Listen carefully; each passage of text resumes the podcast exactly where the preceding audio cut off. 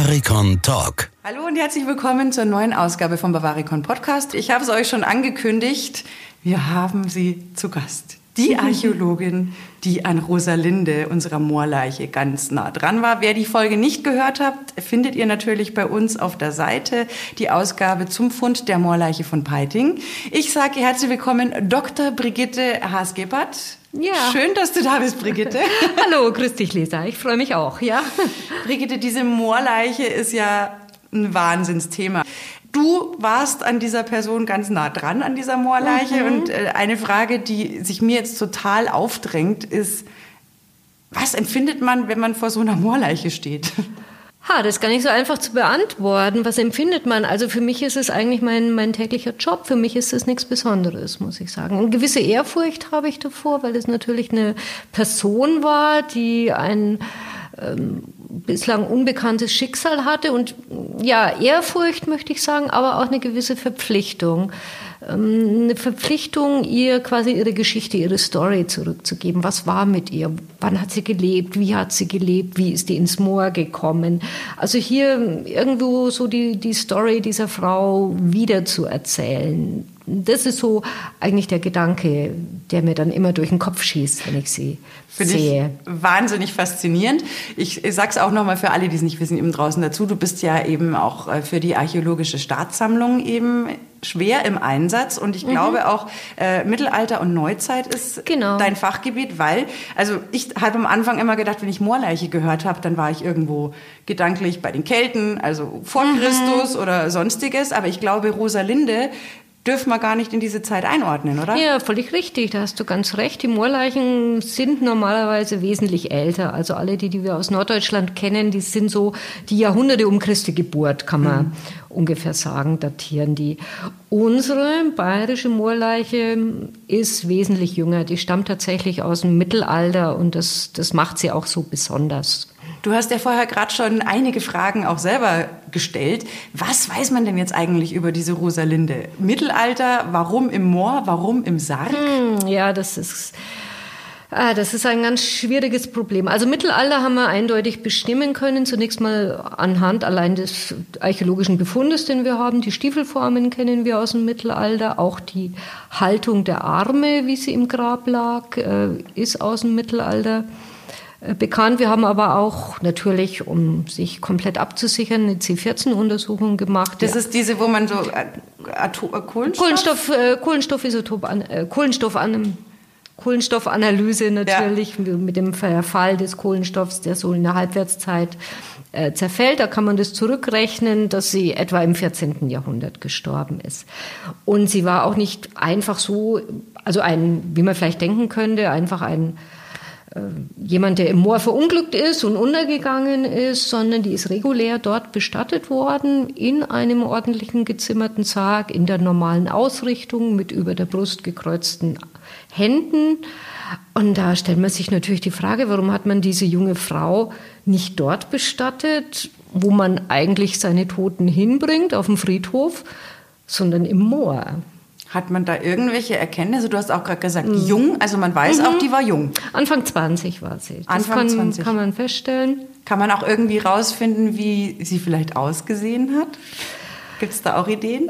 Ja, also das könnte man natürlich machen. Das haben wir bislang nicht gemacht. Eine Gesichtsrekonstruktion könnten wir natürlich mal versuchen, zusammen mit Rechtsmedizinern. Was man feststellen kann, ähm, ist, dass sie einen enormen Oberbiss hatte, also dass der Oberkiefer weit über den, ich spreche noch so, über den Unterkiefer äh, hervorragt, also, Ja. also so ein Überbiss quasi, der wohl das Aussehen stark geprägt hat. Also es haben ja heute auch Schauspielerinnen manchmal einen ganz charmanten Oberbiss. Ne? Man kann Ja. sich Nicole, Nicole Kidman anschauen, die hat das auch. Das sieht es ja auch toll aus. Aber bei unserer Moorleiche muss es extrem gewesen sein, so dass eine Kieferorthopädin gesagt hat, also wenn die bei ihr Patientin wäre, die würde sie sofort operieren. Oha. Also jetzt Also sie vielleicht ein nicht die bisschen strahlende Schönheit. Nein, also jetzt nicht unbedingt. Nein, also keine Nicole Kidman, das nicht. Aber wie gesagt, eine genaue Gesichtsrekonstruktion haben wir nicht von ihr gemacht bislang. Ich habe ja im Vorfeld so ein bisschen natürlich über diese Rosalinde auch äh, was gelesen, unsere Frau von Peiting. Da hieß es auch mal zwischendrin, gab es das Gerücht, dass sie schwanger war. Lässt mhm. sich das bestätigen oder nicht? Ja, das hat sich bestätigen lassen. Ach, ja, also das war damals schon äh, bei der ersten Obduktion, die man gemacht hat, 1957, haben die das damals schon vermutet. Ähm, wir haben das natürlich versucht zu bestätigen und haben das anhand der Isotopenanalyse der Haare nachvollziehen können. Das hat eine Rechtsmedizinerin, Frau Dr. Lehn, hier in München gemacht. Mm, die Haare sind auf eine Länge von 20 Zentimetern erhalten. Wahnsinn. Und sie hat eine Isotopenanalyse jeden Zentimeter Aha. gemacht. Ne? Haare wachsen ja im Monat ungefähr einen Zentimeter und so kann man die letzten zwei Lebensjahre dieser Frau kann man so rekonstruieren. Ist es so wie die Baumringe auch so ein bisschen? Genau, so sind Haare auch. Mhm. Und wenn man die Isotopen analysiert, kann man feststellen, ob sie zum Beispiel einen Ortswechsel durchgemacht hat, ob sich in ihrer Ernährung etwas geändert hat und so weiter und so weiter. Und ähm, die Frau Lehn konnte eben feststellen, dass sich in den letzten vier Monaten vor ihrem Tod ein äh, bestimmter Isotopenwert, nämlich Delta-Stickstoff 15, stark verändert hat. Ähm, und das war dann der Hinweis auf. Und das ist eben ein Phänomen, das man auch bei heutigen Schwangeren äh, beobachten kann. Das ist einfach eine Änderung im im Stoffwechsel. Ja. Und da lag, liegt natürlich die Vermutung nahe, dass das bei dieser Frau im Mittelalter genauso war, dass sie eben äh, schwanger war. Ein Embryo war aber nicht da. Okay.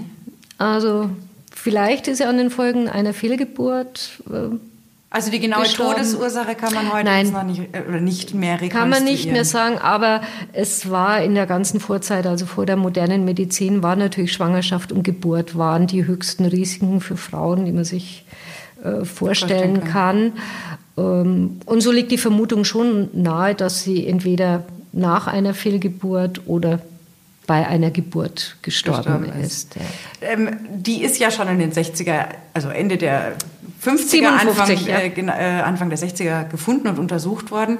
Haben die Leute denn damals aus heutiger archäologischer Sicht alles richtig gemacht oder hätte man, sagst du, da hätte man was besser machen können? Ja, ja natürlich. Also Methoden ändern sich immer und die 50er Jahre waren einfach eine andere Zeit, was man damals sehr ordentlich gemacht hat. Man hat eine archäologische Nachuntersuchung am Ort gemacht. Da okay. hat das Landesamt für Denkmalpflege tatsächlich an Ort und Stelle noch einmal nachgegraben und hat das genau ähm, beobachtet. Ähm, was dann, sie ist ja dann nach Neumünster gekommen, nach Norddeutschland, weil in Bayern keine Sachkenntnis für Moorleichen vorhanden war. Und da muss man sagen, ähm, das würde man heute anders machen. Ja. Man würde natürlich, also man hat die obduziert, wie man also heute auch noch in der Rechtsmedizin obduziert, ne, mit dem klassischen Y-Schnitt äh, mhm. auf und so wie man es halt aus den Fernsehserien ja, auch kennt. Genau, ne? genau.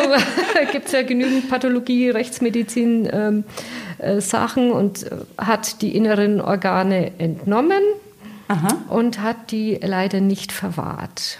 Oh.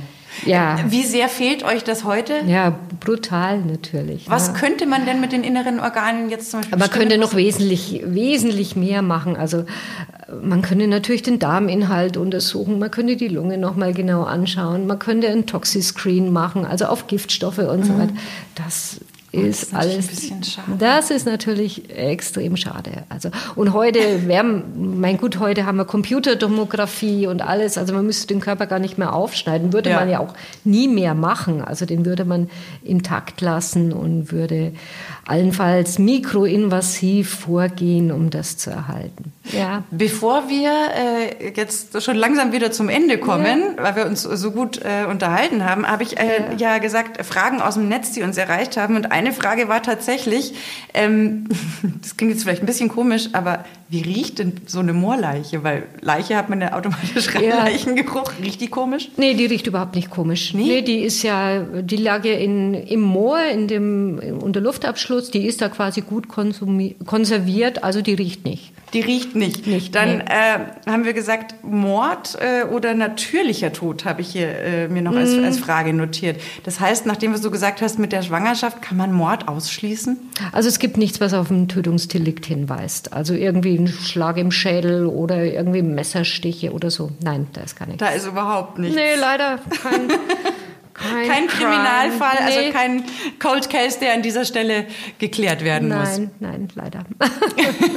Aber also zu dem Thema, ich glaube, äh, euch da draußen geht es wahrscheinlich ähnlich wie mir. Du, das Gespräch mit dir hat mir wahnsinnig äh, viel äh, Lust gemacht, drauf mehr zu erfahren zum Thema Rosalinde.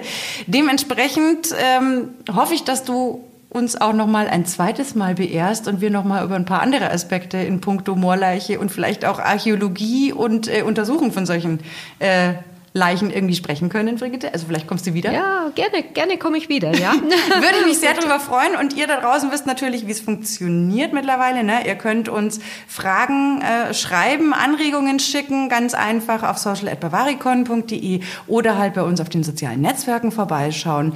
Ich werde euch noch auch noch ein paar weitere Infos auf den Show Notes verlinken und sage an der Stelle vielen Dank, dass ihr dabei seid und hört bei uns wieder rein. Ihr wisst ja, sonntags alle 14 Tage sind wir für euch da. Tschüss!